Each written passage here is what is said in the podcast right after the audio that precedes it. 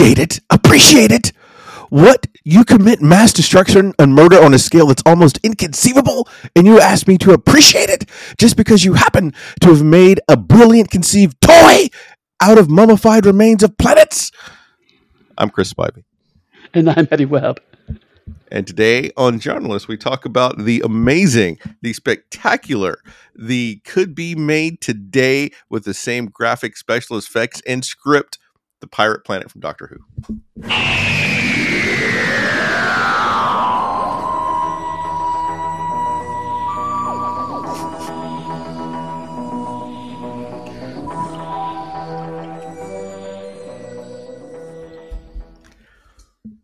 Good morning, everybody. As you always know, that my first objective always is to do something that Eddy doesn't expect. And I had up the quote so he could see it. And he didn't know how I was going to read it because I'd been reading things, you know, pretty normal, pretty chill recently.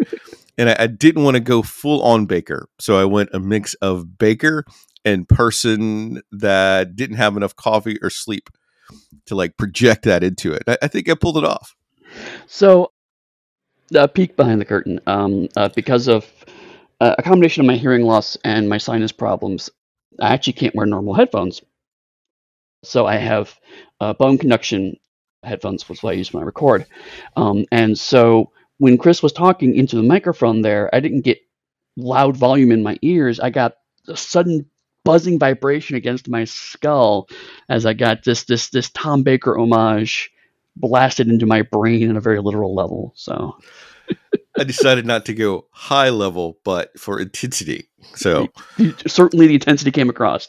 I, I may I may have bruises. But uh, I am I would like to start, if we if I may, with your assertion that this could be made today, because I find that very interesting. Well, do you want to want to start there, or can I add in that this was written by a little known author, uh, Douglas Adams, because that is there, something yeah. I have to point out because Douglas Adams is a genius. All right, uh, it could be made today. Yes, out of the sheer ridiculousness of this episode, and at the same time, the the literal message about destroying planets for resources and minerals is still incredibly resonant today. I don't know if that was Douglas Adams' initial intent, but that comes through from it. Uh, maybe. I mean, now that you say that, I could see Tennant pulling off some of this stuff, right? Yeah. And not that I'm saying that it would be Douglas Adams and Frank Herbert together trying to write sci-fi that talks about ecology, but I would not turn down that dynamic duo if they were resurrected to give it a shot. Fair enough. Okay. Yes. Uh, th- thank you for for allowing me to do that. But yes, we, we really should talk about the writer because because uh, you are correct. It's, it's it's kind of a shock if you don't realize this going in who wrote this. So, would you like to go? I know that you probably have infinitely more insight into it than I do, as I I am an off the cuff guy that could tell you random stuff that he wrote. Fair enough.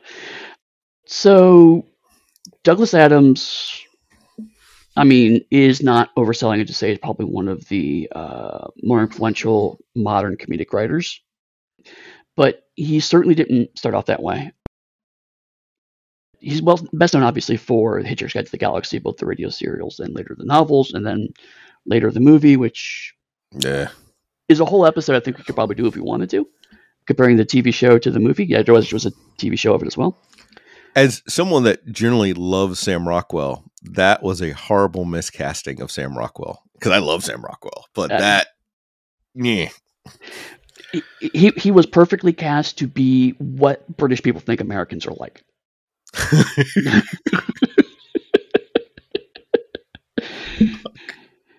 um, uh, uh, but no, Douglas Adams was very much a, a person who was uh, shaped by his interests and not so much by things like deadlines. So, or budgets. Right. He would do things like, hey, there's these computer games are coming out and they want to do a computer game version of Hitchhiker's Galaxy. That would be great. I would like to write that.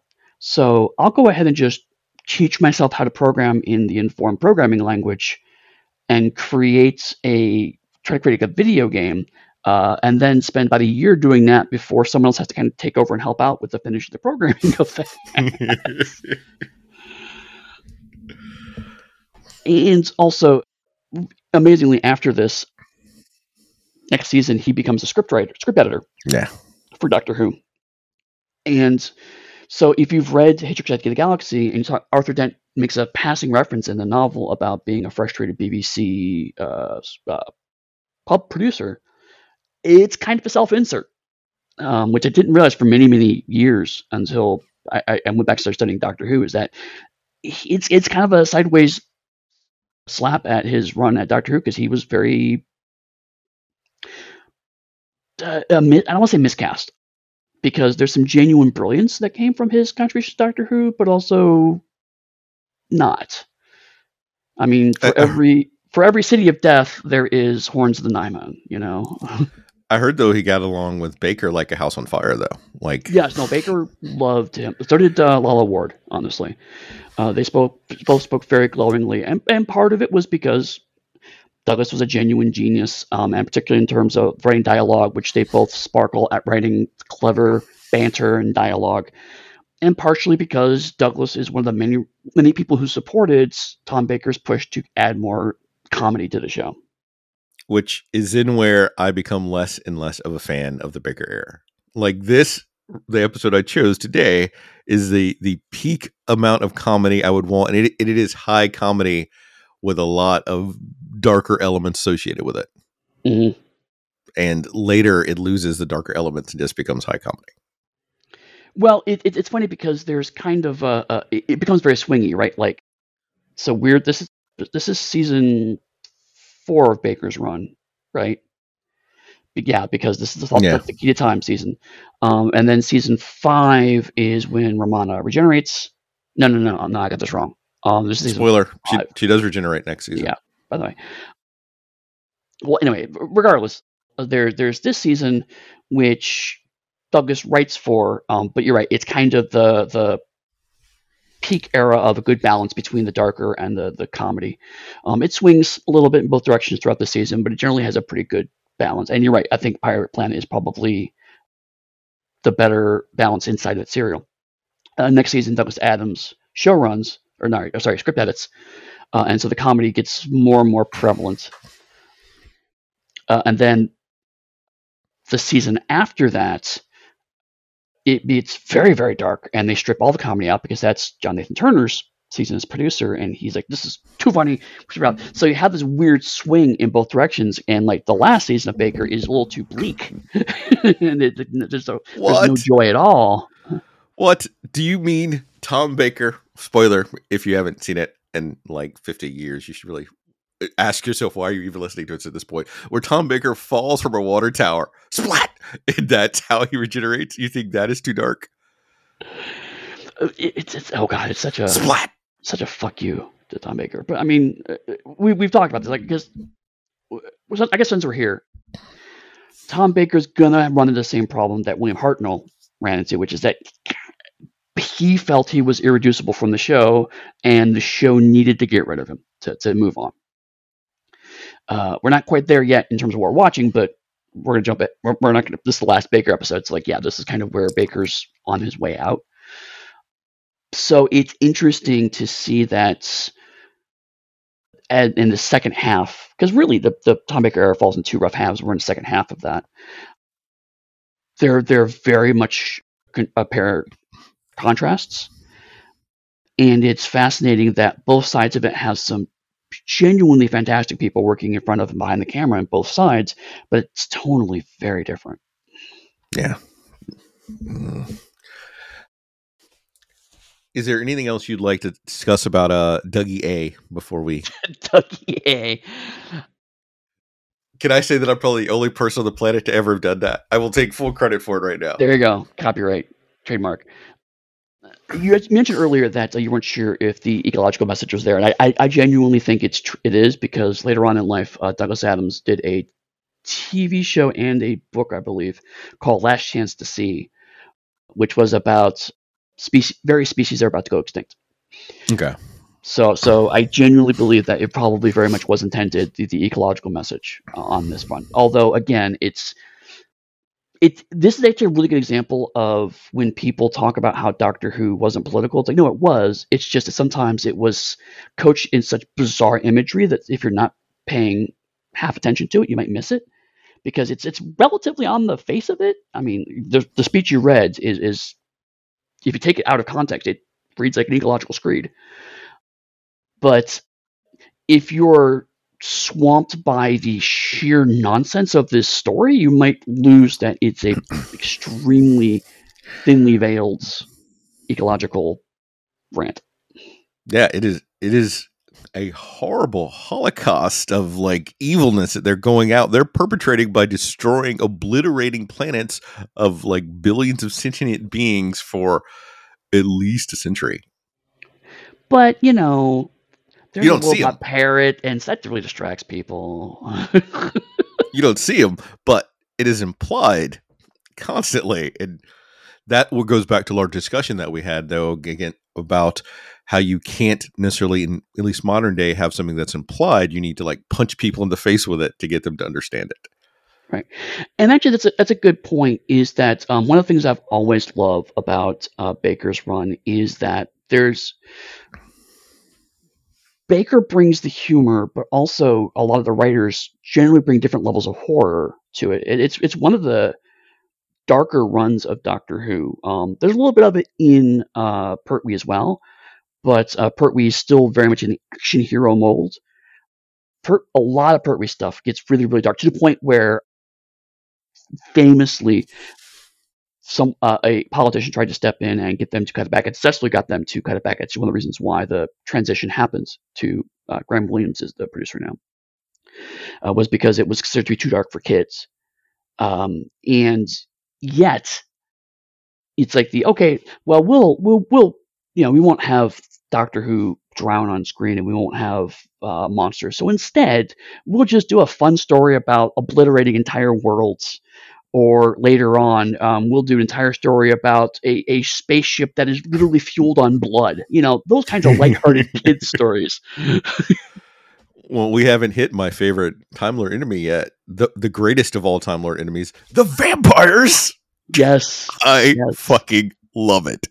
If I was given my others to write a Doctor Who story, it would feature the Great Vampire and the vampire war that the Time Lords had with the vampires, because that is like untapped gold.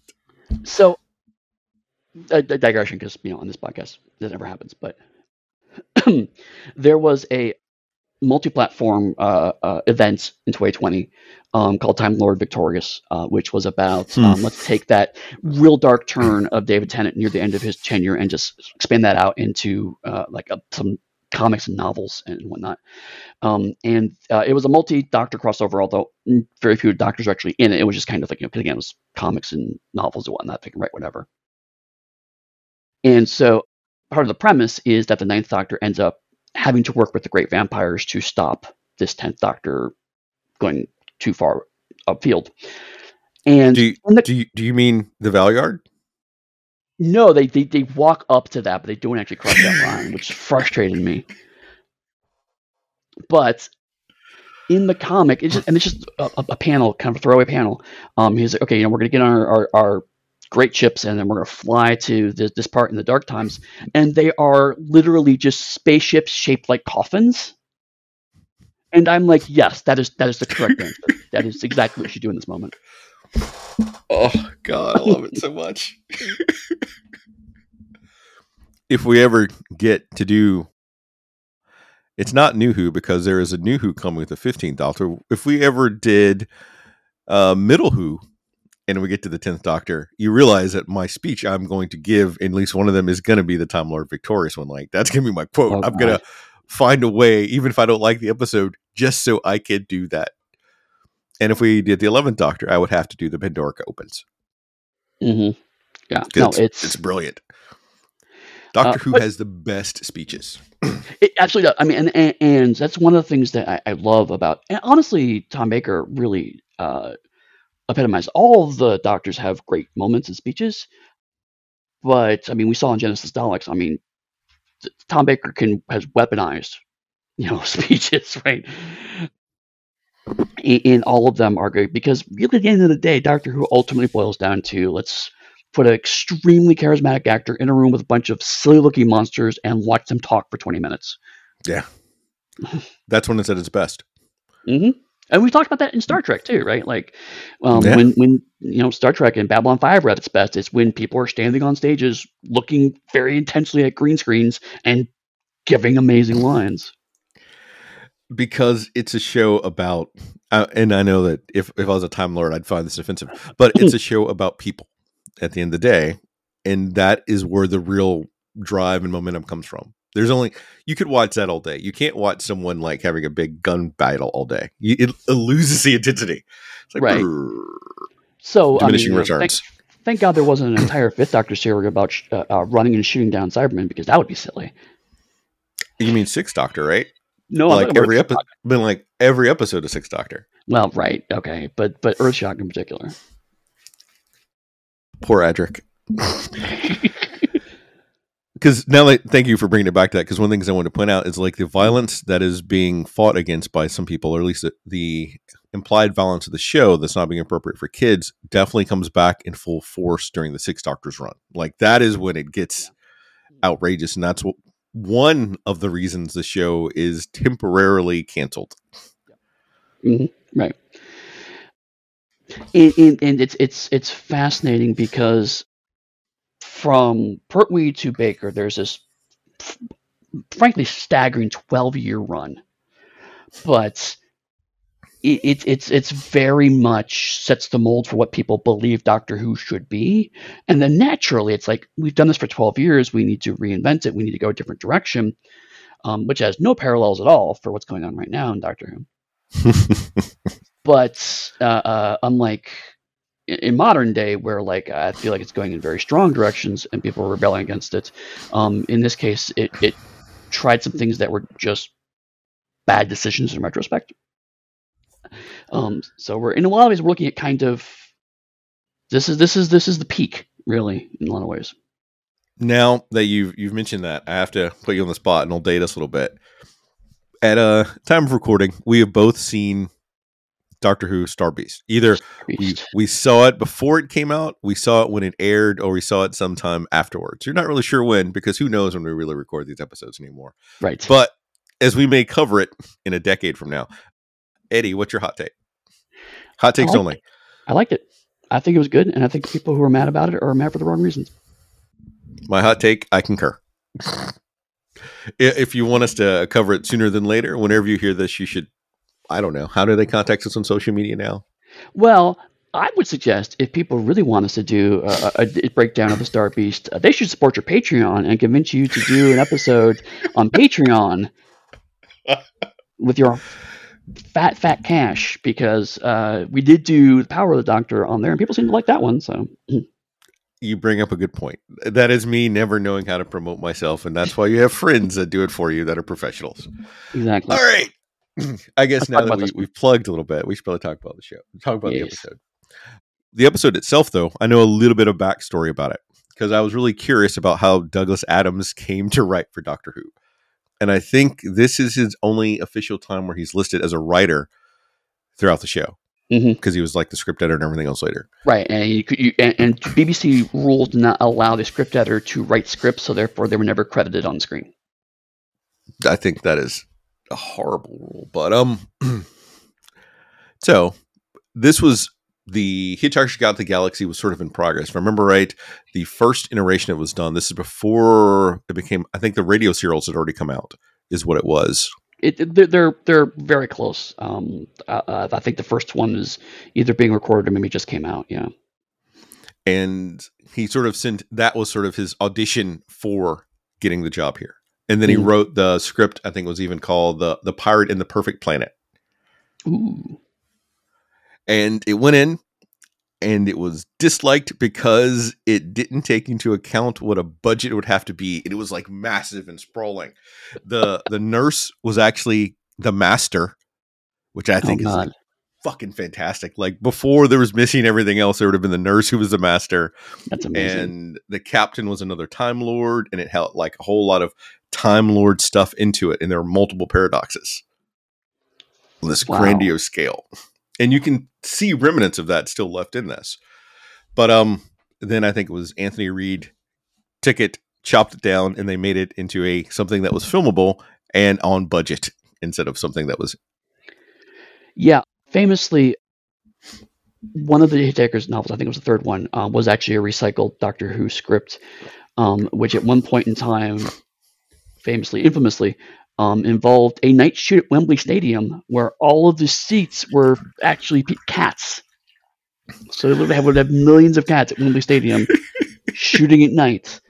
And anyone who's worked on television immediately is probably feeling their, their butt clench at how expensive and difficult that would have been. Love it. But can you imagine how different that would have made the master's trajectory if the nurse had actually remained the master? No, yeah, that would have been amazing, honestly. And I, I mean, we this were... was actually this was funny you mentioned that because like to the people who have been like doctor can't be a woman, blah blah blah. Baker around this point, if not soon after this, would have gone on record several times saying, "Why can't the doctor be a woman?" Love it. So and and I'm, I'm, that's pretty much what my, my knowledge of the back history that I'm going to share. I've got some other tidbits, but they're not as I think as amazing as that one was. That is amazing. I actually didn't know that one. That's awesome. Do you have anything that you want to cover before we move into it proper? I'm going to say one more thing that's tangentially related in a second. Oh, the other thing I was going to say is some people tell you that uh, this is, this is part of the, the key to time plot that you have to know the plot before and afterwards. You know, you, you don't. Nope. It, it, yes, essentially there is an, a season long arc, but it's not in anything resembling the way we vision season long arcs now. It's just an excuse to go from one adventure to another and pays off very badly uh, at the end of the season um, with Son- there, there, are Sontarans involved and the, the, the best slash worst TARDIS interior chase scene ever. So I mean, it just it's an excuse to come here and point, stick at things and play radiation sounds. Now that you now that you've added that, I have to add in, like, I guess the extra bit is that the original script had the doctor finding the key to time segment immediately upon exiting the TARDIS and then hiding it so that Romana doesn't know, so that he can show Romana how dangerous their life is for the work for the stuff they're doing. I would have loved that honestly if him just going bloop and then just larking around for four episodes but that was immediately cut out because for one, it, it sort of undermines Romana. And because she has the literal tracker in her hand. Mm-hmm. Doctor, why is your pocket buzzing? I don't know. Look over there. So that diamonds. That wouldn't have worked. I I love the key to time bit. I do. I love the concept of it being like a serialized thing, and I love that it introduced Romana we're in we're in the the crush corner now because a young Chris saw Romana and instantly had a crush on Romana and Mary Tamm, who was awesome in the role. Mm-hmm. And she was only on the show for one season because originally she didn't want to accept the role because she'd seen how the other companions were treated. But they mm-hmm. said, "No, you're going to be a, a, time. You're going to be a Time Lord too, so you'll be on par with the Doctor." Mm-hmm. And so she came in, she did the role, and of course, if you watch all the Key to Time, you'll see that she kind of starts up in the middle a little bit and slowly goes back yeah. down to what other assistants do. Doctor, what are we supposed to do? Right. And yeah. there's a rumor started, I think, by JNT that she was pregnant and that's why she left the show. But mm. in some of her memoirs and other stuff, it says that that's not what it all happened. It was because yeah. the role was too demeaning for her and she didn't want to stay with it. Right and we keep poking the bear that is JNT. But I think next episode, Eddy's going to have to tell us the story of JNT. Uh, I actually, I own uh, his last recorded memoirs. Um, he did the two disc set of his memoirs, uh, so I have opinions about JNT and his propensity to rewrite history. Um, and I've started reading up on JNT, and so I know some of the stuff now about that he that he's done. Uh, some of the comments from Nicola Bryant and some of the other yeah. stuff. Yeah. So when we hit the fifth Doctor, mm. that's all Eddy. Uh, yeah, thanks. Right but, there for you, buddy. but but, you, but you're right. Like I had in my memory, I, I watched these not that recently, honestly, but in my memory, I had always remembered kind of Romana one as being kind of this ice queen and kind of stiff and aloof, and I'm like, no, she's she's super funny. And it's a shame that she was not allowed to showcase that as much in the scripts because, like, you see glimmers of it, especially mm-hmm. in this episode, because Douglas Adams gave no fucks and was happy to give her, you know, actual cool lines. and and her dry humor plays off of Baker's bombast so well. Oh man, it's amazing. And so in the it was hard to choose this episode between the three. Like from the one before it, which is not a great episode, but it has a couple of my favorite lines. Like mm. uh lines I still say to the day. This wind, this wind is so cool; it cuts through me like a laser. I just love it. I don't know why. it stuck with me at 13, and I am now well past 13, and I still remember it, and I say it sometimes. Yeah, 15, but it also has Romana getting to quit back. You can just call me Fred because the doctor said her name was too long, or the Stones of Blood. It's a really, really great episode that actually has parallels back to Star Beast that I now wish we had chosen. Mm-hmm. Oh, of, of but, putting the wig on, yeah, yeah. Mm-hmm. But because we did demons, I didn't want to do something else that was culty with Baker, and yeah. But I could keep rambling on and not getting to the episode proper. I wonder if I could banter for like another three minutes and see if we could hit thirty minutes where we actually talk about the synopsis itself at this point. No, I'm gonna I'm gonna I'm gonna pull this podcast over and make you start with the first episode. You know what I'm gonna do? You're gonna pause for three minutes. I'm gonna. I can edit David out, you know. Lynch. It. So draw everything out to be super slow and like the old man walking from like the bar to a stool that's like five feet away. It takes eight minutes. That's how Lynch would film it. I could do that on the podcast, but it's not nearly as interesting. You so, are my friend, and I love synopsis. you, but you are no David Lynch. Go ahead. you keep saying that, and I keep saying thank you because it's very true. so this is the format of these are actually a little bit different again now. We're almost more in a four episode breakdown structure, is what we've moved into for at least this one. And I want to say some of the upcoming classic episodes. Sorry. Unless, of course, we talk about Black Orchid. I think that's like a 43 minute episode that's only one. No, because I mean, talk about Black Orchid is going to be like 10, 10 minutes. Yep, that happened. so I'm going to probably read a little bit of it and then we're going to wing it by ear how we do. Sounds good. Part one We open on a mountain base as Mr. Fibuli tells the captain they found a new source for Vasilium. The captain orders it to be mined immediately and then speaks to the people of the planet, declaring a new golden age. Many people in the street celebrate a different group dressed in yellow robes in a dank cave mentally watch a young man like Superman peering into Lois Lane's window from that Superman Returns movie. Pralix, the young man is unhappy at the announcement. I'm, that's that all I'm giving you. That's what wow, I'm giving you. Okay. I'm, I'm, leaving the juice. I, I, gave, I put the app, put the orange on the table. I put a knife beside it, and I was like, you know what? Let's just pause. Let's let's lynch it a minute. Let's pull it back. This I there's a lot of Doctor Who, right? And, and, like, although I love it and I've watched a lot of it several times, I forget details of it constantly. But I will never, until I die, forget Mister Fibuli's name. I love it because I always hear the pirate, Mister Fibuli. I, I, to, to this day, I'll still do that. I love it. And the the cyborg captain, like that is one of the first things we get to see for this episode, and as I give these these bits of my life that happens as I watch these. So Eddy would know that I've been super busy at work. And so last night is when I sat down to finally watch this episode. Mm. Like I we dropped off the kid to go do her stuff for a couple hours. Jill was being nice enough to read over something that I have due to give me a second set of eyes on it. And I popped in the pirate planet.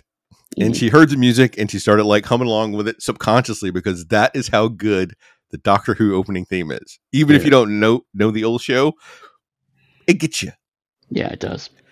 And then it popped up, and she was like, "What are you watching?" And then like the captain came on, and she's like, "Fuck, you're watching an old Doctor Who." she thought it might have been a new one with like a little different sound beat. No, because she saw the captain of that cybernetic arm and that weird little like metal mustache he has over his lip. So uh, to this day, I am convinced that the gag is that he was so badly damaged that his mustache needed to be replaced with a, with a cybernetic implant. and she laughed at a lot of the episode as we watched it, but to Douglas Adams' credit and the acting on screen, she couldn't stop watching it. So, mm-hmm. regardless of laughing, it is addictive to people that don't even really know or watch classic Doctor Who. Yeah, because like I mean, so you you you picked a chunk where the Doctor doesn't even show up yet, but like you're you're you're dragged into this, right? Because it's a slightly longer than usual lead in before the Doctor shows up and there's a lot of ground to cover.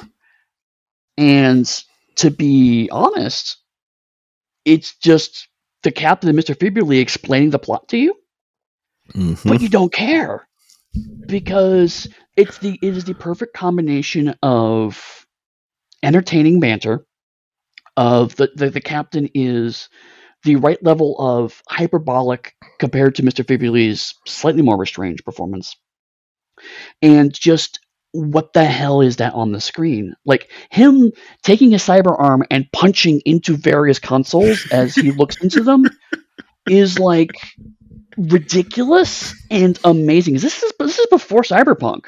So I mean, like that that idea of, of, of a cyberjack just doesn't exist, and so like no, we're just gonna have this huge hand, and he's just gonna stick it into various holes in the console, and why not? Why not? I want you to know that someone is probably going to listen to this and take that snippet of what you just said. Yeah, I know. It's, going to be internet. Without the word console at the end of it. That's right. going to be like circulated everywhere. All right. Would you like to, to linger on this? I, we could talk about the yet unnamed people with psychic powers hanging out in the sewer. Well, that will, will come later. Although now that you've told me about people snipping my stuff out of context, it reminds me of uh, there's a pod, I listen to a Sonic podcast called Sonic the Comic, which is about the UK comic. Long story, um, but at one point in time, one of the hosts talks about how Knuckles and Sonic are fighting and how they're going at it, and the editor of the show just takes that clip of them going at it and puts porn music behind it. So, so yeah, that's that's my future right there. I can see it. Yeah. In the TARDIS, Romana is reading through the instruction manual to prop- how to properly fly the TARDIS. The fourth Doctor secures the first segment of the key to time. Ram- Ramon and the Doctor have banter back and forth, and the tracer goes off, and it's going to lead them to the planet of Calufrax. The Doctor attempts to dematerialize onto what he calls a boring planet, but instead, the TARDIS is rocked back and forth, and a strange noise occurs. And unbeknownst to both of them, it is damaging uh, Zanak's engines as well. And Romana says, Did you consider flipping the so and so and doing the what you watch? And the doctor says, Oh, I haven't done that in centuries. And she says, Can I get a shot? And the doctor says, All right. And then he and K9 sit in the corner making fun of Ramonda and how this isn't going to work. And it lands perfectly smooth and gracefully. And the doctor gets up and looks at the screen and says, That's not Calufrax. Mm-hmm.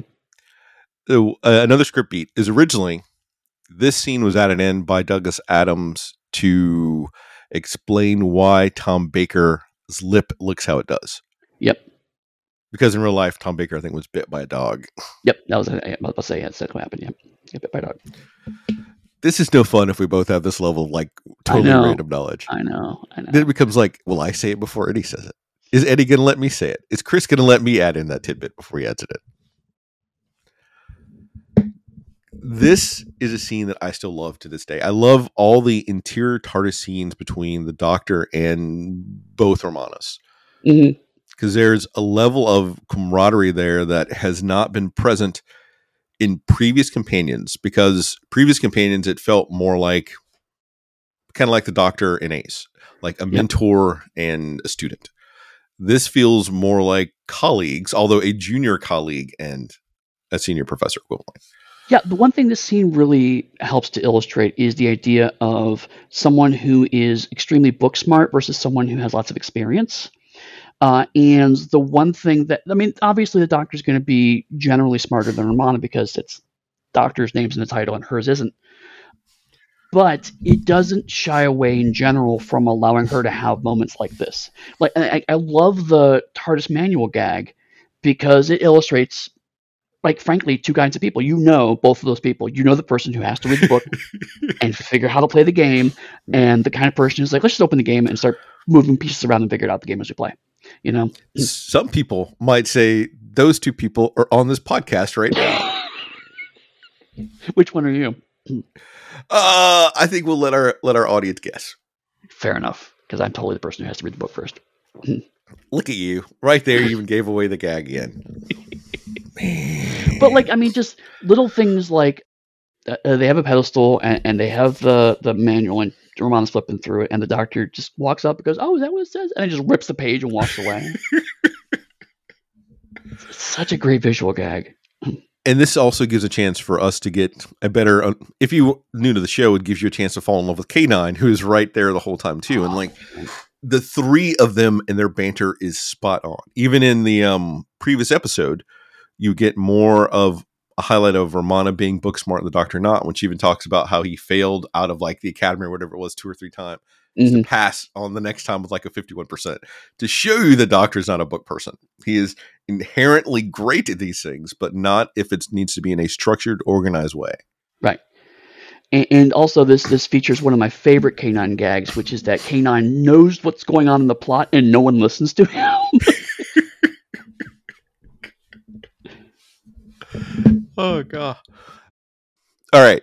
Anything else on this before I really read a lot of the synopsis now? Yeah, we, we need to get going on the plot because, but, but you're right. I mean, this is one of those things where, frankly, the first episode is so fantastic it is worth kind of lingering on it a bit.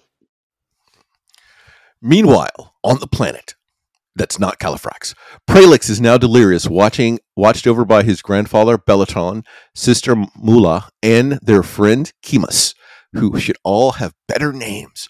Romana, K9, and the doctor emerge onto a nearly deserted street until Romana meets a local who tells them that the people of this planet will be rich because of the captain and his generosity, and there's a new golden age of prosperity. He gives Romana some diamonds and rubies, saying they can be found everywhere. He warns her about the Mentiads and then leaves before elaborating the doctor finds precious stones scattered all over the street, including an extremely rare Ullion. Meanwhile, Belatron is terrified that Pralix will be taken by the Mentiads. Kimus is skeptical. Uh, Mula remembers her father's death at the hands of the captain's guards, obstinately saying that it is to save him from the Mentiads. Meanwhile, the Mentiads declare their harvest of Pralix is imminent as they begin to cross the fields of Zanak the doctor hears Pralix scream, and that's where we're stopping.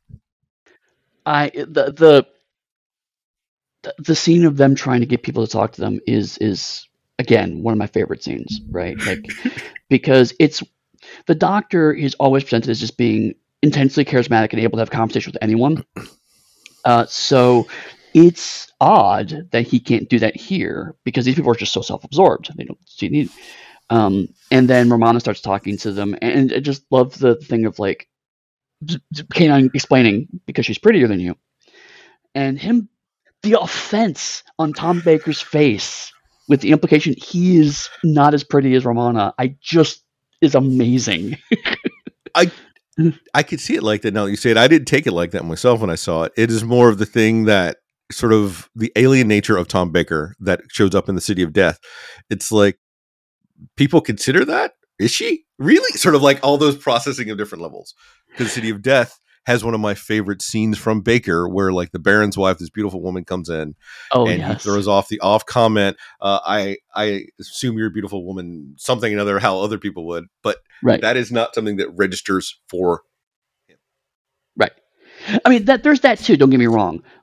There's also a bit of like I didn't realize that, but but also he's he just because he, uh, what they've been establishing both in the serial and just throughout the season is that he has fallen into a competition with Romana that Romana does not entirely understand what is happening nor that she should be competing with him.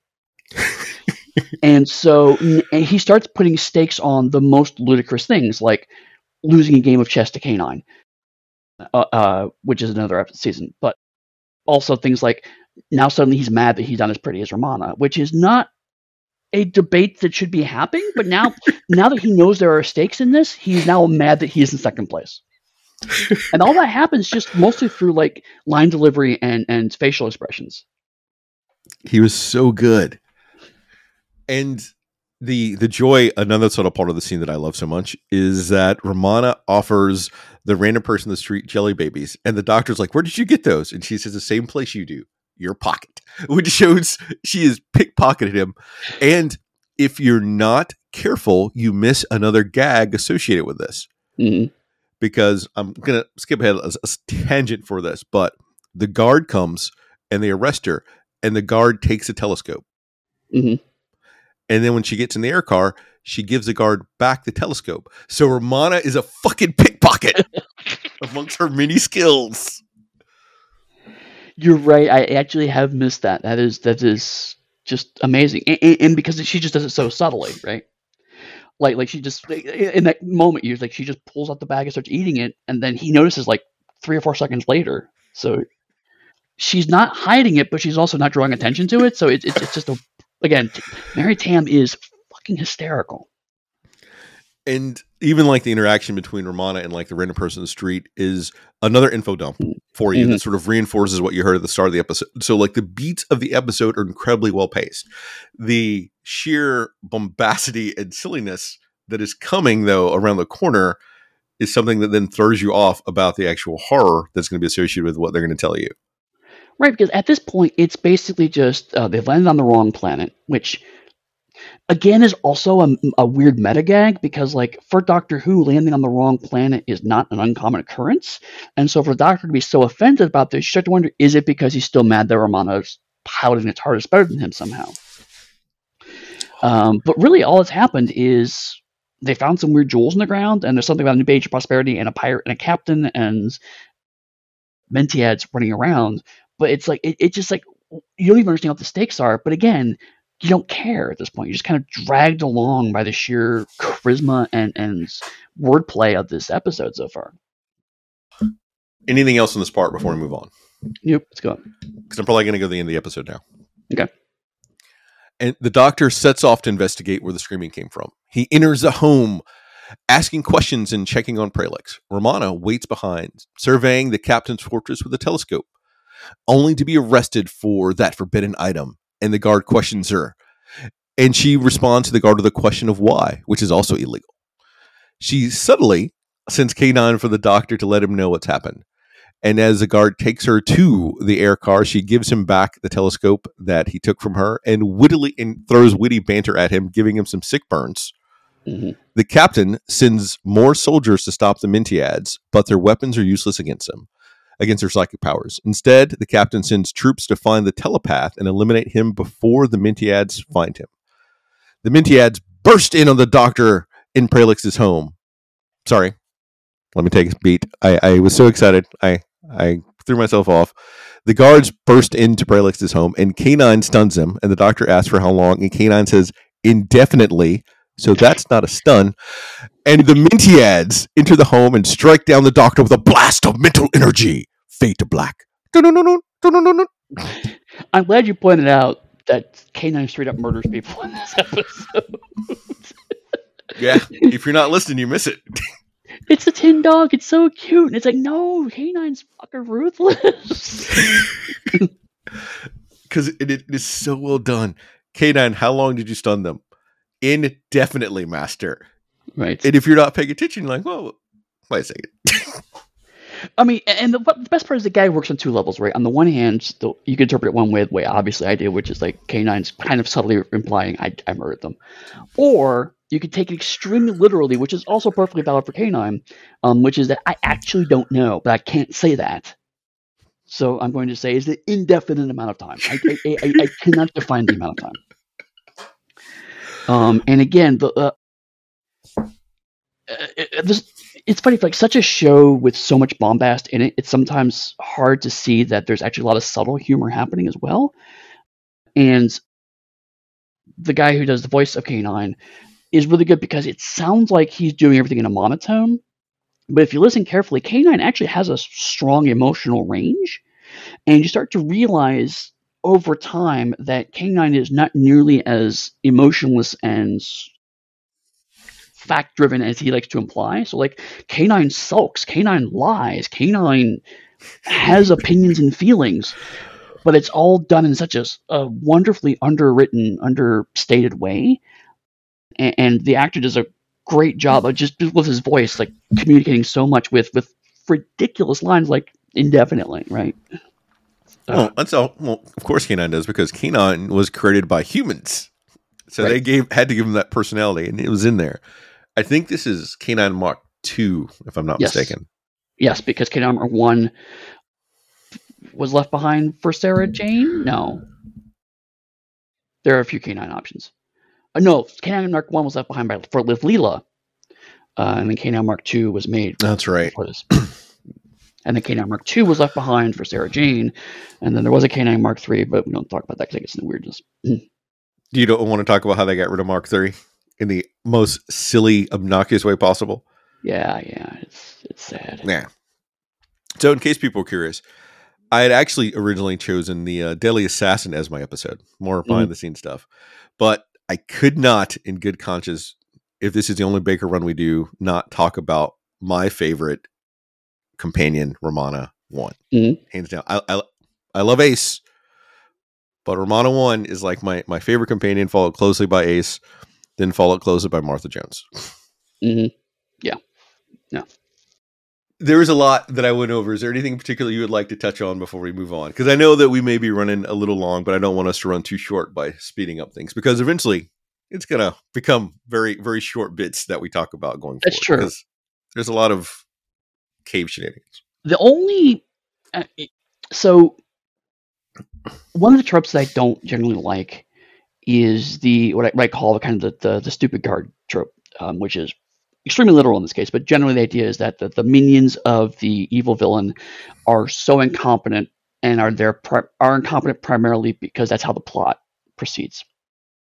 I do. It doesn't bother me in this show primarily because uh, we've already established that um, a their people are kind of been uh, manipulated into following along with the captain, so it makes sense that they're, they're not exactly uh, mental giants. And b we learn later, minor spoiler, that there is something involving mental energy with with the people of this population. So actually, it gets explained, but mainly because the the guards are so obviously the butt of the joke and like it took me decades to kind of come to the realization of like why are there even guards? Because what are they guarding? What are they guarding from? And it really just comes down to they're the captain's shock troops right? Mm-hmm. and so they they're not guards. They're just there to do whatever the captain says and they literally have no other reason to do anything except for what the captain tells them to do. So they have zero initiative. So it actually works on a couple levels. Like they don't know how to handle things that are outside of their extremely narrow range of experience. And we'll see this gag play to even better effect later, but just right now, Romana just so completely clowning this guy verbally. it, it's a great moment for Romana to show that she's just as good as the doctor at this stuff, but also him just kind of like, but but no, what you, you can't have that, and just him, completely unable to keep up with it is is wonderful. But then you also get the scientist in her who breaks down how they could improve their air car and how she did it when she was 70, like a young 70. Yes. And that's a great reflection to show that also the technology on this planet is nowhere near what they are used to dealing with. Mm-hmm which is going to be a great reflection for when they actually encounter the engines for the ship to go from like something super primitive that they did when they were kids to something else. So right. all of that is like layered on. Like this is brilliant writing. I want to. Yeah. I can't stress how well how well the writing is. Yeah, I mean there there's a tiny bit of a plot hole because uh, he mentions that the telescope is forbidden, and you never really find out why explicitly. But what's left in the show, you can implicitly understand that the reason why is because they don't want you to pay too close attention to the stars because the stars change. That's it. That's all I had. All right. The cliffhanger. I I understand Doctor Who needs a cliffhanger. It's what it does. The dumbest cliffhanger. it is it is so bad. I've given a lot of compliments, but this cliffhanger is so bad. Tom Baker's acting in it is so bad. He's like, "Do I lay down now? No, not yet. Do I lay down now? Okay, I guess I should lay down." And ah, see, I love it, but I love it because for me, Doctor Who works best when you. I believe the Doctor is very, very, very slightly aware that he's in a television show. Not, not explicitly. He's not breaking the fourth wall, but he's aware of the how these things need to play out and so I have always read this scene as the doctor going, I should fall down because I'll make you feel good about yourself. because you're clearly not up to my standards, but I should I should I should make them feel good about I should make them feel help welcome. So I, I should fall down now because this is about the time where something bad happens to me. Because spoiler for ten seconds from now. Um, but like he immediately shakes it off at the beginning of episode two. it is explicitly here just because there needs to be a cliffhanger, and the show is not even hiding this fact in any way. The show's like, there's a cliffhanger. Okay, we're done with that now. And I that level of humor I find amazing because Douglas Adams is like, I genuinely don't know what to do here, so fuck it. I guess he falls down. it's it is not even remotely on par with In the Daemons. Jon Pertwee gets hit with an ice blast and is like, KO'd for about what was it, twenty minutes of that episode. Yeah, like that is oh impactful. That's a cliffhanger. This Tom Baker's not even out until he's back before like the theme song fades out. All right. When the doctor immediately awakens, Pralix and the Mentiads are gone. K9 tells him that Romana was arrested, giving him an incentive to try to get to the bridge atop of the mountain he flips a coin in the air with Mula to decide who they're going to go after first, Pralix or Romana. When it comes up heads how he wanted, Mula asks, What? How did that happen? And he shows her it's a two headed coin, and Mula storms off to go save her brother, and the doctor sends K9 after her to watch over her. While Kemus, her friend, boyfriend, decides to let her go fuck off after the evil that they've been warned about for their entire lives and accompanies the doctor to the mount, up to the bridge. After they trick a guard through the use of jelly babies. Anything for that? Well, I mean, one is Pralix is the worst boyfriend ever, but Kemus. The, the the jelly the jelly. Hey, it's I have to do this. It, it's Kemus because if it was Pralix, it would be a oh, Luke oh, and Leia story. Oh, bird! Star Wars. Fair enough. You're right. I'm sorry. I, I, this is one of the areas where, like, you're right. The names are all kind of made up sounding, and I, I have trouble keeping them together. I only being, know because I literally wrote this this morning. Well, that and also, frankly, if it's not being screened, if your name's not being screened by the captain, I don't know who you are. Um, that's it's kind of show, but more more to the point, the the jelly bean, just like jelly baby gag uh, is is great because it's he throws the bag of jelly bean jelly babies onto the car. The, the guard has no clue what's going on. Has zero situational awareness. Follows a line of candies around a column and then is shocked when the air car take, takes off. And the fact that this all happens on a soundstage about the size of my bedroom makes it even funnier because like there's absolutely no way this guy can't possibly see what's going on and yet somehow he is so oblivious. And like it's one of those things where it's like i don't know how much of that is they had no time and no budget and so they had to use what they had. How much of that is them doing of, of douglas talking to the director saying no just lean into it. Just just it's funnier if you do that. I don't know how much of it's intentional or not but either way it's amazing because like there's it, it's it's just a ridiculous moment and it's not even pretending that it's anything epic. It's just we're, we're skirting around a column, jump into a car. All right, since this is our first time, I think, seeing them, Eddy, what are jelly babies? Oh yeah, good point. Because it's it's not like he was handing them out on Skaro. hey, Davros, what a jelly baby? See, that would have been so much better if Davros had just had jelly baby. This is really good. Maybe I'll maybe I won't make uh, fascist despots. I'll, I'll just, I'll just Jelly babies are a kind of uh, gelatin candy of various flavors. They're they're the best equivalent in America, I think, is gummy worms. Um, it's the same kind of texture and flavor, uh, except for they look like small babies. So you're actually eating small babies. And uh, uh, oh, uh, also, um, they're very similar to the um, Haribo uh, bears. If you've ever had those candy, oh.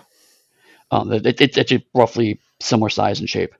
Um, except for I've actually had some jelly babies, uh, and they're they're flat on the back, uh, so like they're not completely three dimensional. So it's kind of like you get you can set them down, um, which is is plot relevant is, in an episode actually. Did did your did your friend Tom Baker send them to you when he signed the yes, picture that yes. you have of the fourth Doctor?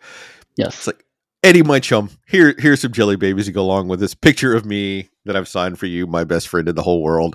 That Chris is going to give you stick about every time because he's super jealous of this side picture.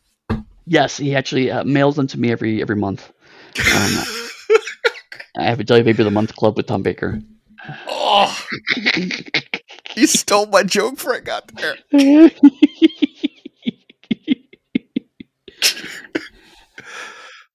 uh, but no, I mean, it just came down to jelly babies are just a, a very popular form of candy at the time.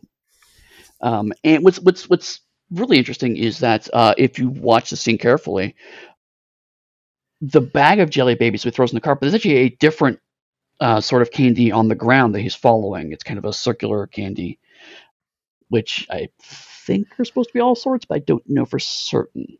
Hmm. Uh, then so I have the most important Doctor Who question for you to date out of all the episodes we've had. Which is, are you ready?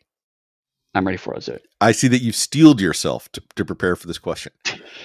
I'm not at all going slow or drawing it out. I'm not at all lynching it. Jelly baby or psychic paper? Both serve the similar purpose. Which would you prefer if you were the doctor? Honestly, psychic paper. I mean, I have a, a irrational attachment to jelly babies, but um, psychic paper just is more useful. Uh, and also, frankly, and I hate to say this, uh, there have been better jokes written around the psychic paper than there have been around the jelly babies. There have been some great jokes, don't get me wrong, but most of them are in this serial. and we had a, had a good joke in Star Beast around the psychic paper. Look at that. Yeah, so. I love that. Catch up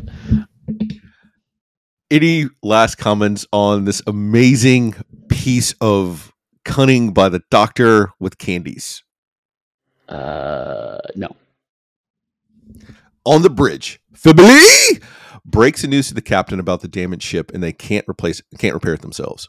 he suggests one more jump to find a material PJX1-8, which would do the same job. Romana is brought onto the bridge and slays everyone with some great banter the captain tests her technology knowledge, and the nurse comes in, and before the captain can kill Romana, says, "Let's listen to her," because she Romana mentions time travel, and they give her this massive piece of technology that she has to sort out. She looks at it, the captain menacing over her, waiting to kill her, and she explains to them that it must do something similar to the TARDIS, which is dematerialize and materialize somewhere else, saving her own life unknowingly through her own sheer brilliance. Uh, the doctor manages to find his way up. The captain takes no chances as he has guns trained on them and forces them to lend technical assistance to the crew. Romana wonders why the tracer continuously gives off a signal, but the key to time is nowhere to be found. The doctor realizes what's going on and is horrified. After they escape with Kimus and go underground, they find the ground beneath them is frozen and hollow. The doctor explains that the planet Zanak has been hollowed out and fitted with engines to transmit it through space and material realms around other planets, such as Calufrax, to plunder their wealth. The Doctor, Romana, and Kimus have no time to pause as the captain's guards emerge almost from nowhere in the tunnels, chasing behind them as they run for their own safety. A group of Mentiads appear in front of them saying, We've come for the Doctor screen goes black. Cliffhanger. Is it? So, um, uh, starting at the end, real quick. I love the fact that after the, int- I still believe intentionally rubbish cliffhanger at the end of episode one, Douglas Adams literally does it again.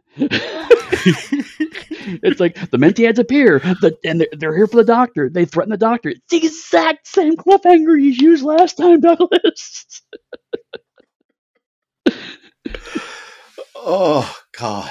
Um, but no, uh, one of the things I, I, I think about this is we, have, we haven't talked much about this, but how obviously each doctor, one of the great innovations to show is that each doctor is simultaneously a very different character, the same character. And I always love when you see moments of other doctor performances inside of a doctor character. Uh, mm-hmm. Uh, but in this one, I, I, I more Romana.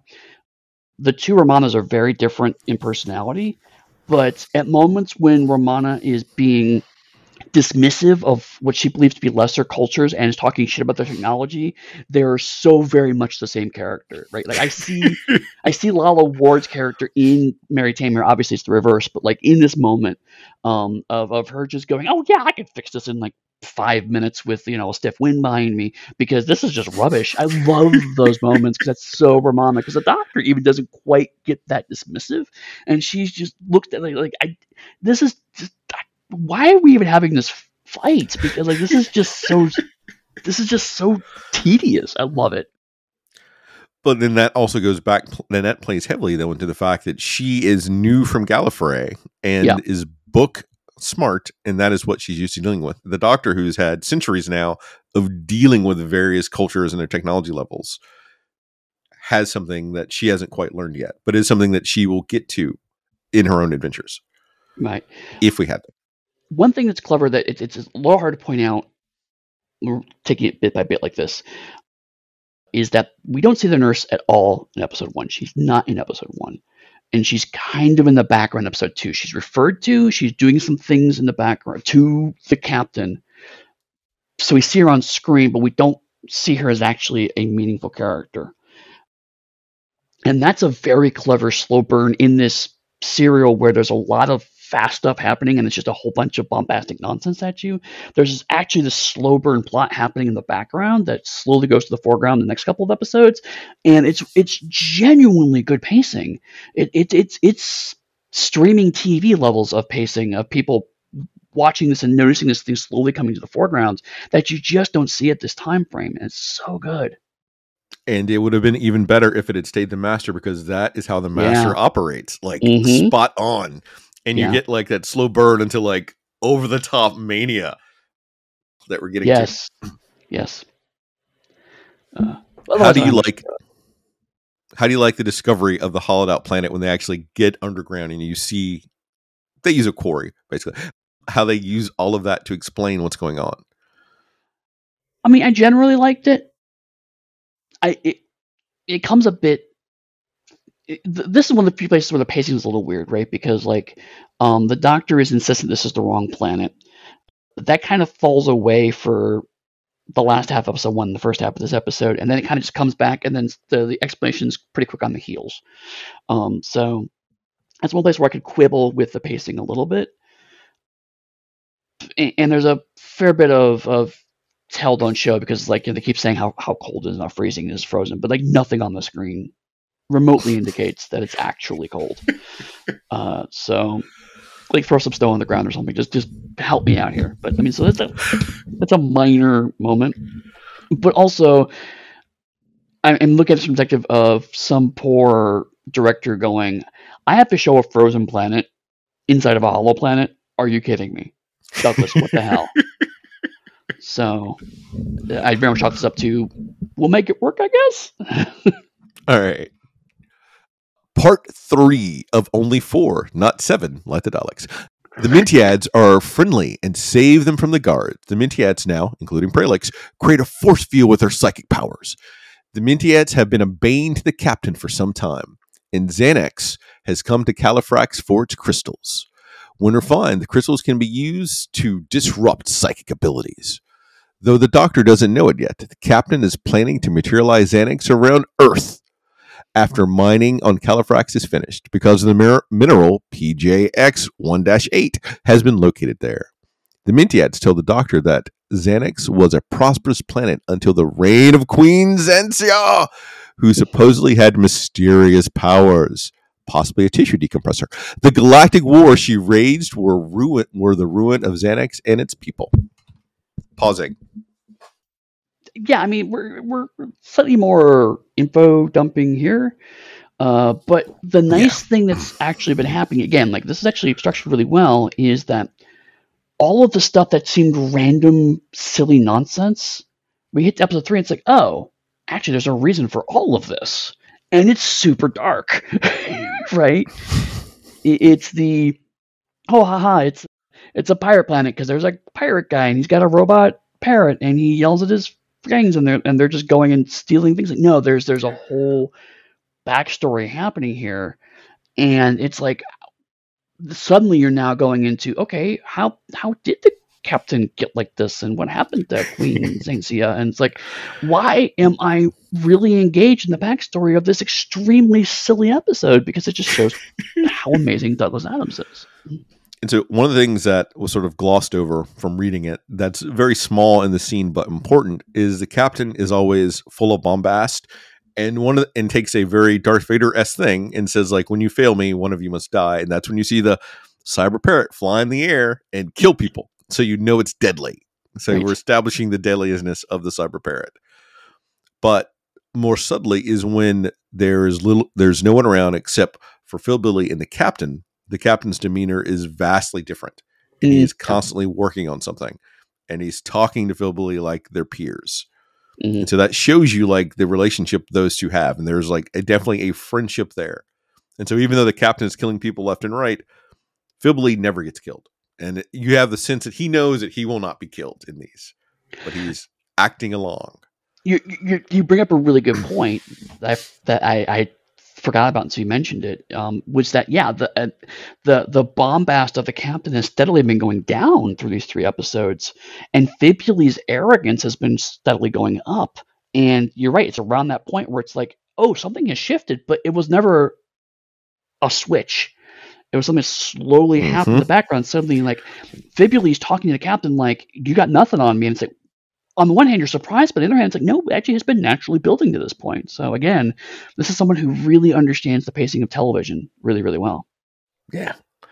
And you don't know what the captain is working on, but he's mm-hmm. constantly mm-hmm. working on it. And you think it's probably related to like the planet, this planet device that he has. It's like jumping from place to place. It's not, which is, I, I love that because you assume, well, it's just part of that thing that he's doing. And it's something totally different this is where the darkness comes in, where you find out that like it's destroying and killing all those people, and the psychics it's creating are from the energies from all the other planets, and it has been doing it for untold amount of time. If the queen has lived that long, mm-hmm. which then it gets really fuzzy because the captain crashed here sometime more recently than that. So the timeline is really squishy here. So this is where it gets oh, I got a deadline. I need to turn the script in. Sure, and right. wavy. Uh, uh, uh, I mean, for all that we've espoused Douglas Adams' genius, um, intricacy of plot is not among them. Right? Um, he is very prone to, but this would be funny, or but this would be cool, and that's not necessarily a bad way. Of, clearly, it worked very well for him. Uh, but and, but certainly, yeah, there, there's bits of it where it's like, for all of the command of the craft that he has, his command of deadlines is not among them. and so certainly like there's there's a bit of this like one more pass through section would have probably cleaned a few things up. Yeah. And so the doctor does what the doctor does. He's rallied his allies to go and attack the enemy. The doctor and Kimus fail to steal an air car this time as a guard wises up and they are captured and taken to the bridge. The captain shows the doctor his trophy room of crushed remains of planets. The doctor's secret plan is to break into the engine room, but whilst he is looking for it, Kimus and he find a room with an older woman connected to a time dam used to slow down the flow of time, using the energy Zanak acquires to keep the queen barely alive. The doctor returns to the bridge and exposes the captain's nurse as a hologram under the control of the queen.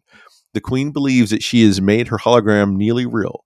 The doctor tries but fails to convince her that the escalating energy needed of the time dam to keep her regenerating will eventually cause her real body to die.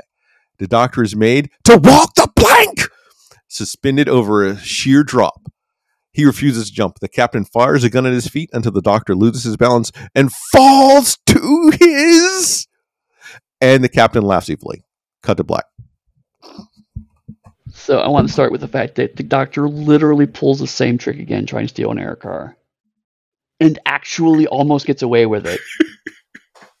like uh, this is a perfect thing because like narratively, we know the guard's not going to fall for the same trick, and the fact that Douglas lets this thing go on for so long makes it so funny because, like, oh, I can do it, and then the gun comes off the screen, and just like, oh, it's such good comedic timing. But like, event they, they literally recreate the whole scene beat by beat, and it's just like, what the fuck is happening? He can't possibly fall for this again, and then he doesn't. But it's still just like, oh, the fact that they just recycle that gag is is perfect. I want to point out that Kimus is giving me very, if they were useless, Jamie McCrimmon vibes throughout this entire serial. Like, because he, he's right there trying to help the doctor. He's like the muscle if the doctor needed muscle, because, but there is no muscle needed for this episode. So he's utterly useless, and it's just a body that the doctor has to explain things to. I'm getting failed, weak Jamie McCrimmon vibes off of him. Well, that's interesting you say that because now that you bring that up, I'm, I'm, I'm quickly going through Kimus's scenes. Is it to the point where you think it's almost a poking fun at the need for a male role like Jamie or Ian, or yes. is it just kind? Of, oh, you think you think it's an intentional kind of poke at this is a silly, outdated concept? Simply because I think this is me extrapolating on what Douglas Adam may or may not have been considering is that Harry with Tom Baker was a useless companion. Oh, okay. Like for the second Doctor and first Doctor, Jamie and Ian were essential parts of the show, and like they added in things. But Harry was a, I'll be generous and say, less an effective companion for the Doctor. Mm-hmm. And this would have happened, I think, a few years later, long enough for Douglas to have seen that and possibly added that in as like another gag in like this script just full of gags and pokes. Well, now that you say that, I, am actually on board with you, Paul. I think it's less Jamie, more Ian, because there are fair bits of the Hitchhiker's Guide to the Galaxy that we now know uh, seem to have been heavily inspired by the first Doctor's run, particularly the serial The Chase, because like it has mm. talking mice in it.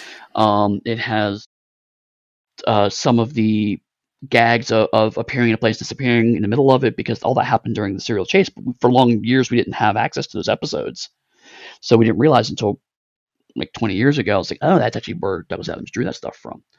Um, so I could see, yeah, with between uh, the the the Harry run and the um and his love of uh, the the first Doctor run, that yeah, it may have been an intentional kind of nod towards this male companion role is just outdated now. That's an interesting observation. That's very cool. That is why this is also so much fun. Right. So can can we jump to the walking the plank scene? What? But we got we got Mentiads we approaching do. the bridge. Okay, so I'm gonna be I'm gonna be straight up honest. The Mentiads we got, the, we got the, the nurse weakest queen. part of this. The Mentiads yes, the least could, interesting part of this whole serial. They could have totally been written out. I think they're added in so we would have two cliffhangers. Yes. It's like they, shit. I don't have a cliffhanger psychics. Uh, yeah, it's like let, let's let's make goths who have discovered yellow. Uh, okay, I guess they are. They're goths. Oh, hey, so terrible. Oh my! I'm not saying at least one of us on this podcast, when they were in high school, was a goth. So let's both let's, of us literally worked on Vampire of the Masquerade. Come on. All right, before we move on, because I think you want to move on. The scene where I pulled the the quote from is in this episode, and it yes. is fan fucking tastic. It shows the captain is definitely not a a blowhard. He is mm-hmm. like a genius and evil, but ha- is working to some larger goal, and he has enough appreciation of the doctor's own brilliance. We go back to this again, the same thing almost from Davros, where they're two men of science and mm-hmm. they go and they talk about the science. Yep. And he wants someone to appreciate his brilliance because he's not going to get it from anybody else. So that's yeah, and it's and it's it's the exact same trick, but it, again works to good effect here, which is the the evil scientists convinces and impresses the doctor with their intelligence, and that and then the evil scientist therefore thinks to scaffolds onto you didn't support my work, and the doctor being utterly horrified by it. Um, it works both books, because in both cases it helps to elevate the villain, and in Genesis of Daleks, Davros didn't need it, so what ended up happening is Davros went from a really scary character to iconic villain. In this case, um, what happens is the the captain finishes his transformation from being a silly stereotype to there's some there's a lot of layers going on this character that has been steadily building up. But this is the first time the Doctor sees him, so the Doctor takes him not at face value, but the Doctor real sees past the veneer immediately, which which is great. But one thing I was going to say, because uh, this does lead to the the um, plank scene, is that uh, we talked before, and you uh, reiterated that Doctor Who sometimes really needs to hit people over the head with what's going on. And what's fascinating is that Douglas Adams is doing exactly that, but you don't realize it's happening. The Doctor reiterates three times in this scene how carefully the energies are balanced between all of these things. And then shortly after this, the doctor spends a lot of time explaining how Queen, Queen Xanxia is a hologram. And it seems like it's just dialogue to fill the padding of those scenes, but in fact, both of those are extremely relevant plot points for the next episode. Uh-huh. And I think it's a case where when you're watching it back to back, it, it, it feels a tiny bit heavy handed, but if you realize there was a week between viewings, it's exactly the right amount of emphasis. And additionally to that, for that scene, the captain gives you a crucial piece of information about his plan is that every planet they take, it immediately recalibrates itself. Mm-hmm. So he's not working on this. This is already a set thing that functions perfectly. Mm-hmm. So then what is he doing all the time? Like that is, oh. Yeah, because what what has happened is that uh, Douglas Adams has trained us that these characters are one dimensional, hilarious stereotypes, and then he starts just quietly sliding in information that pays off later on in the serial. Um, so it, he's hiding things in plain sight by putting small details in amongst the ludicrous details for those of you who are Patreon backers, and if you're not, you should be we talked about this on uh, Knives Out. Uh, this is something that Knives Out does really well, and it's the same. It's, it's, it's the exact same tactic, but it's still done really well, even 50 years earlier. Of hide the small details amongst the really big details, and then it, pretend like the small details didn't happen, and just convince you they never happened when they absolutely did. And that's kind of what's happening here on a slightly smaller scale. Of like the the the, the captain flat out tells us what's going on in, in, in a very small way, and then the doctor kind of steamrolls over that because he's he's correctly going to, but that's horrific, and then we get stuck into the the horrific nature of the crime, and so we forget about that moment until it comes up later. So, all right, before we move on, is there anything else you would like to say about the bridge? My only comment about the plank, sorry, the plank, is that even the doctor literally looks at him and says, "A plank." like, yes any Wait, last comments? Because I know that you were waiting for the plague scene. Well, and that, but that's the reason I want to bring it up is like this is reason why I'm convinced that Douglas Adams intentionally knows that the uh, cliffhangers are rubbish, because the first one is the doctor going, okay, I should probably fall down here now. The second one is just to make the idea of showing up is supposed to be a cliffhanger, and it's like we're not even going to bother with that. Now the doctor has recognized that okay, really this this is the cliffhanger. it, it, it, it's just a slight pinch of meta awareness because the doctor realizes you're a pirate. Of course, there's a plank here, but he's even then. It's like, ah, ah, what? Really? This is this is your plan? I'm just gonna walk off and fall really high? That's that's that's the best you got. you know what? I think Douglas Adams was prescient. In what way? I mean, how did Tom Baker die? How did Tom Baker die? Uh, Fell from a big height. How did Douglas that's, know? That's that's actually fantastic. I love that. All right, synopsis for episode four. I'm just going to read the whole thing so you don't have to worry about a break in the middle. The doctor somehow surviving the fall because it was only a projection of him that walked the plank.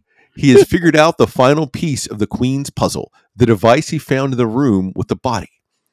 Xanxia has been using the device to create an image of herself disguised as the captain's nurse. She is almost immortal because of the power of Zanak, which she uses to give her form give make her form permanent. The Mentiads approached the bridge. Dun dun dun. They expect the doctor to have taken control of the engine room by now, but because of the psychic interference transmitter, they are powerless. Romana and Mula have to take up arms to protect the group of men because no Mentiad can be a man. Because even out the course of the episode, they say when a man gains psychic powers, the captain seals the bridge as Zanak prepares to make a jump to Earth. Since Zanak engines were damaged when the planet materialized in the same place as a TARDIS, Romana Deceit conceives a plan to employ the same trick to prevent Zanak from materializing. While the Mentiads do their best to sabotage Zanak's engines, because K9 has been repowered and is creating an anti field to interfere with the psychic interference transmission field, the Doctor, Romana, and the Mentiads managed to up. Let me rephrase that because I'm going to go off notes now because I, I want to point out something in one minute. Before I do, though, the Mentiads are trying to interfere with Zanak's engines. They have a mental connection with the Doctor, who has him throw a literal spanner into the works. Xanax kills Xanax. Sorry, that is just still a literal spanner in the fucking works. You've got psychics with great mental powers and a spanner. Mr. Fibuli dies. The captain is enraged and saddened and finally tries to strike to kill the queen, who manages to kill the captain. The doctor, Romana, and the Mentiads destroy Zanak's bridge and the queen, ending the devastation called by Zanak's travels. In the aftermath, the doctor and Romana collect the second segment key of time from space as it's just floating out there and scoop it up. And they set off in the TARDIS for more adventures in search of the next segment. A spanner in the works. So you started off by saying you felt like this is a modern one, and I, I question you on that. But now that we walk through it, I, I I'm completely convinced you're right because that is exactly the kind of Russell T Davies move, right? Yep. yep. Yep. Yep. But so I love this episode um, because, uh, like I said before, uh, it, it, it's both well executed and also utter complete rubbish, and it's great. Like on the one hand, the the the various arcs of Fibuli, the nurse, and the captain have all completely exchanged now, right? They're all in completely different places than they were from episode one, and they've been natural, careful growth for, or decline, depending on your point of view, uh, for each of them, uh, and they all reach their natural, well-earned conclusions. Mm-hmm. Um, and even the doctor's complete bullshit outing of the cliffhanger was was telegraphed, right? He, he mentioned the holograms before, and now he has the hologram, and so he has the hologram. He's going to show you three or four times. By the way, it's a hologram. Hey, by the way, it's a hologram. It's a hologram because I'm really clever because I'm a hologram. And then the episode goes on to explain the actual plan, and it makes no fucking sense, and and I don't care. She is trying to gain power to make her hologram permanent. Mm-hmm. Sure. it's so she can regenerate, Eddy. Uh, right, like the the more you say the, the stuff about the master, the more like that would actually make, make this more sense. It's the if this was the I'm using energy to get my next regeneration cycle, everything would have fell into place. Because at this point in time, the master was at shriveled husk on Gallifrey. Yeah. Mm-hmm. This would, although this would have definitely made we wouldn't have got uh, Anthony as the master, and Nyssa's family would have been okay, and Traken would still be there. So you're saying Douglas Spoiler. Adams is the reason why Traken is dead? yes, I blame the destruction of Traken, not on Douglas Adams because he tried to save it, on the people that didn't let his original script happen. Oh my god.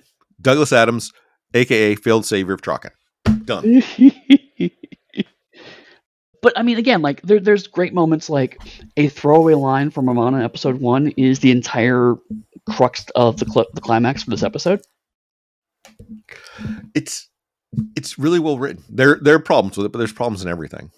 Sure. And it went through multiple script iterations from like to be cut down to be made for TV. And there's no telling what changes had to be made on the fly to stay with within budget. Mm-hmm. It is still an incredible piece. Yeah, I mean, and it's it's, it's interesting because like you can see glimpses of the epic scope of it. Like, I genuinely would be curious to see if like someone could take the original. I mean, you can't redo it, but like if the original script had written for like a Russell Davies era thing, and, and all the epicness could have been shown, what it would look like. But even then, like to have the key, the next uh, segment of the key of time be an entire planet is just huge epic scope. Yeah.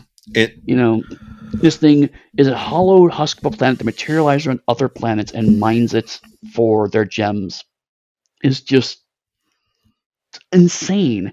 But you also don't need to show that. You can just tell people this is what's happening, and here's a small polystyrene ball hanging in a, in a glass cage to show you how amazingly epic this is. But it still it still works. It's still completely plausible and believable. And then it goes into the fact though that it offsets that they originally Douglas Adams hadn't intended the key to time to be a big deal at all. It's supposed mm-hmm. to be found immediately. This still solves that same problem because they never discover the key to time in the episode. It's like a couple lines put in to let it know oh, this is the key to time. Yep. so fixed. Right. Yeah. Cheaply. Literally, it's just uh, oh, by the way, touch this thing with the wand. Boop, there we go. Right. and this is captured off screen. So yeah, like a great team of people working together to make something that works and is fantastic. Mm-hmm. The ending, the very, very end, with the slow push of the explosive device, I could live without. It's because I mean, yes, the ending is again, it's complete rubbish. But the fact is that in the course of four 25 minute episodes, to see the captain holding Mr. Fibuli when he dies is genuinely heartbreaking. Right? So it's like the plot doesn't even matter anymore. It's always been about these three characters. And the fact that Douglas Adams makes you genuinely care about a guy, I want to reiterate, who had a cybernetic implant for his mustache that was damaged in a crash is impressive. Oh, and also there's a fight between K9 and the robot parrot, and it's just garbage. what? That was epic. K9 shooting blasters, K9 the parrot dropping energy for bombs. five minutes. and the doctor and Kimus making it look deadly as they avoid the drawn in pieces of, of where the, the, lasers are clearly coming at like a, almost a 90 degree angle from the place they're supposed to be shooting from. high tier, high tier that, again, you see where the script is straining because like, on paper it's like, yeah, the robot parrot and the robot dog fight. That that would be hilarious and awesome. And it's like, yeah, we can't do any of that. I will let you know that my dog perked up every time that parrot made a noise, which it didn't do for the rest of the episode. So, so my dog was dog engaged. My dog was engaged in the fight between K9 and the cyborg parrot. Well, there you go. It wasn't made for us. It was made for our animal friend viewers. I'm ashamed that you didn't let your dog come in the room to watch that, Eddy. Podcast I mean, I, the the gag of K9 having the bird in his mouth is almost worth it. But even then, like, you can see the production crew going, but he doesn't have a mouth. I guess stick it on the laser. Sure, whatever. we have to get this filmed. any any final thoughts about the pirate planet or as it was originally titled the pirate and the perfect planet it's almost unfair to talk about this because like again you have one of the more iconic tardis teams some amazing actors with one of the best writers of the 20th century uh, working on it. You're going to have good and like a lot of the other key to time episodes are just not as as as pure fun as pirate planet. But I think I'm, I'm glad you chose it because I think it is a good encapsulation for the best parts of the second half of Baker's run, right? Like when I think of what I love about the the the Graham Williams era of Tom Baker, inevitably my thought I'm either thinking of the Pirate Planet or I'm thinking of something like the Pirate Planet. I mean, City of Death, which is the other Douglas Adams one. So it's like I'm thinking of one of those two probably, uh, because it is the perfect balance of existential horror and amazingly physical and verbal comedy that is just something that Doctor Who is one of the very few shows that can pull that off. Absolutely. And I've already said my piece about it because that's why I chose it. It is the the pinnacle and the sweet spot of Doctor Who being incredibly sci-fi, poignant, and touching on multiple genres at once to pull off something that is inconceivable and still addictively watchable today, nearly 50 years later. That mm-hmm. is exceptional. And yeah. I'm going to round out our game here. So, Eddy, I get to choose companions first from the fourth Doctor because you got to choose first last time. Okay. Gee, I wonder who you're going to pick. Hmm. So Harry is not on my list. I choose Romana. Romana, motherfucker. I will always choose Romana. Did we have, we have I chosen for the fourth Doctor yet? No, wait. No, we wait because we need to get all the companions before we choose. So, so, so I can get Sarah Jane. Yes, you can. Excellent. All right, there you go. Sarah Sarah Jane was my backup if you got to choose chose first. right. But all right. So who's your TARDIS team? And then there'll uh, be more to this game. I'm trying to I'm trying to remember now. So I had Barbara. I got did I get Jamie? I got Jamie. I got Jamie. You got Jamie. Because remember, Barbara. the first Doctor episode was a little weird because we only did one, so we had to both choose from that one, and you chose first. Right, I chose right. first for the second Doctor, and then you chose for the third. Uh, right. So then I, ch- I chose Vicky. Then no, you don't Zoe. remember your own Zoe. team? No, Zoe. It's right. No, it, it was uh, um, it's Barbara. It was Zoe. Then it was Jo, and then now I have Sarah Jane. All right. My team, if memory serves, is I got a really Time Lord heavy team. Uh, Susan, Mm-hmm. I think I got the Brig. Sorry, I got. you got Jamie, Jamie, Brig, and Romana. Right. Like that is a fucking awesome team. I want to see that. Doctor Who people reach out to me. I will write those novels for you. All right, Eddy. Even the reason that actors are dead. I said novels. I didn't say TV. Oh, fair enough. Fair enough. Because I think I'd be a better novel writer than I would a TV writer because I would pull the fucking Douglas Adams and like, this is my idea. Right. Like, motherfucker, we cannot afford that even on a Disney Plus budget. Go say, back. Like, if it was a Disney budget, that's impressive. All right. Now that you've got your TARDIS team, what type of adventures would you go on and who would be your major adversary for your serial arc of 13 episodes? Honestly, it would probably be a fairly traditional run of like uh, bouncing between sci-fi concepts and historical exploration. So I think that team works really well with both of those.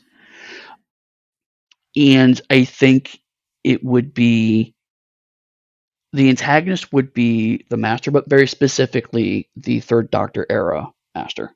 Mm. Um, so it would be the uh, uh, he would be at the end of just about every episode. Um, he would be in disguise, uh, increasingly implausible uh, pseudonyms uh, and Jo immediately realizing it's the master every time. Awesome, awesome. How about you? Mine would, with my team, would of course be very sci-fi, action-oriented stuff, and we would have bump into a few of the classic enemies like the Cybermen and the Sontarans, but the primary antagonist would be, I've already told you at the start of the episode, the Great Vampire. Yeah, yeah because the team is like a brilliant science action team and fighting the vampires who are like super powerful sciency people. Perfect. Yeah, I, I, could see your team like eventually making their way back to the dark times, and the vampires trying to rewrite history so that they they win the dark times. Yeah, like that would be my story with my team. That'll be awesome. All right. The reason, I'm sorry, you have a quote before I. Yes, yes. My, my, my quote. One of my actually one of my favorite. Uh, Although to be fair, there's a lot of great Tom Baker quotes. But uh, one of my favorites is "There's no point being grown up if you can't be childish." Sometimes. I almost chose that last episode. Mm-hmm. Yeah, it's a good one because it's mm. the one of the reasons that I ended the game earlier is because what are we doing next, Eddy? Are we we we hitting Peter Davison? Do you have to tell us about John Nathan Turner yet? Uh, no, I'll put that off for a couple more months. Um, well, at least one more month. Uh, because one thing we learned from our superhero run is if we just keep going and going and going, uh, we are prone to burnout, and we don't want to. We don't want to burn out in Doctor Who. We love this too much. Um, so what we're going to start doing, uh, we're going to pull uh, a line from earlier in the year when we took a digression to do The Prisoner and um, uh, John, David Lynch. We're going to do the same thing here. So we're going to take a short break, uh, mid-season here. Uh, and we're going to do something we're calling criminals doing good. That's our kind of subgenre. Um, and this is people who uh, shows about people who are on the wrong side of the law but are doing uh, the right thing. Uh, so we're going to start with uh, Burn Notice, um, which is about a spy who is no longer a spy and tries to make a life for himself. Uh, so we're going to watch episode one, pilot, season one, season one, episode seven, Broken Rules, and then season two, episode 13, Bad Breaks. Awesome. If people are looking to purchase some of your sweet, sweet swag of stuff you've created, stuff that you really think is awesome that will still give you money for doing, or if they just want to send you money, how would they do so? if, you, want to send me money, I can I can hook you up with my Ko-fi. But uh, if you want to buy my stuff, the stuff that gets me a cut, um, the best one is my creator-owned stuff, which you can find at realmsofpugmire.com. If you're into dogs and cats and having them going on amazing fantasy adventures, that is definitely the best place to go. Um, but if you want to check any of my work out, uh, you can find that all at uh, pugsteady.com. Uh, or you could find me on the Darker Hue Discord, uh, where currently I am still, still complaining about the Daleks. Although I have seen the colorized version of the Daleks, and it actually is a lot better. How about you? Uh, if you're looking to support me, you can go to the Darker Studios website and buy anything from there. Uh, I have a Ko-fi, I think, somewhere in existence if you want to give money to that. But the best place is going to be something that you haven't heard of. That's going to be my Patreon, where what? I only charge you for when I actually post something, and I post one to three times a month with what I think is great material. And if I don't think it's cool enough, I won't. I don't post it. Otherwise, I guess that's it for this episode, and we'll come back to you next time with Burn Notice, starring the impeccable, only character that matters in the whole show, I believe, Bruce Campbell. Absolutely. So, see you next week uh, where we burn some spies.